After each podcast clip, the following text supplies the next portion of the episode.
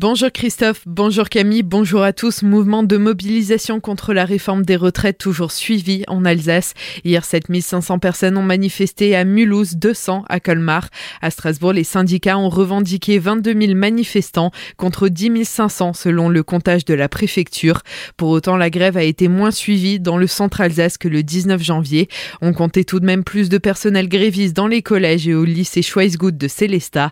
Dans le Val d'Argent, l'école élémentaire de Sainte-Croix n'a accueilli aucun élève hier. La totalité des enseignants était en grève. Le trafic des TER, quant à lui, reprend progressivement ce matin. Il faudra tout de même attendre midi pour une reprise complète des trains sur les lignes ferroviaires. Fin des travaux sur l'échangeur de la SEM à Colmar. Après plus de trois mois de chantier pour procéder à sa sécurisation, l'échangeur autoroutier est maintenant doté de feux de circulation et d'une double voie dans le sens Colmar vers Sundofen. Cette reconfiguration doit permettre une meilleure fluidité du trafic sortant de l'A35 et de Colmar aux heures de pointe.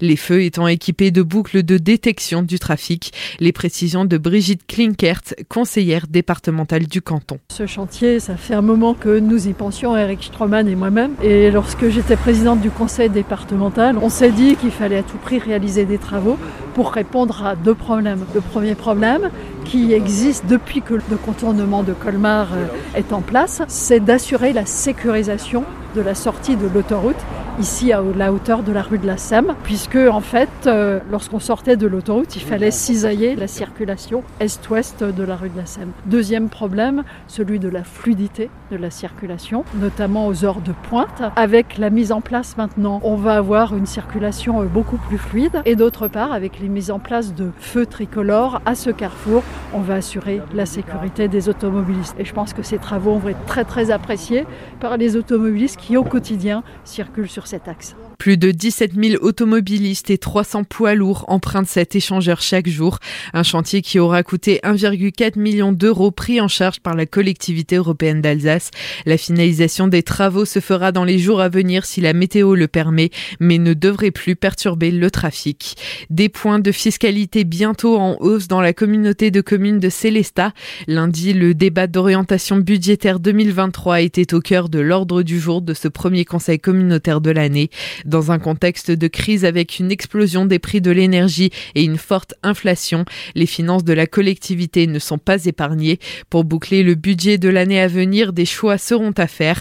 Plusieurs scénarios ont été étudiés. Les précisions d'Olivier Solaire, président de la communauté de communes de Célestat. Est-ce que nous réduisons le service au public? Est-ce que nous augmentons les points de fiscalité? Ou alors la dernière solution, c'est de repousser tous les investissements qui ont été décidés dans le projet de territoire. Je crois qu'il n'y a aucune des trois formules qui est la bonne et je pense qu'il faut rester sage et permettre en fait de trouver un mix intelligent entre le report des investissements les plus importants, l'abandon d'une hausse de fiscalité trop importante ou alors une réduction du service à nos usagers. Et je pense que le mix intelligent doit être trouvé. On ne passera sans doute pas par une légère augmentation du taux d'imposition par rapport aux taxes foncières bâti ou non bâti, mais à côté de cela, nous avons aussi un budget de rigueur à maîtriser tout particulièrement pour pouvoir faire des économies substantielles. Des propos recueillis par Solène Martin, de quoi susciter de nombreuses remarques, notamment du côté des élus célestadiens, pour certains opposés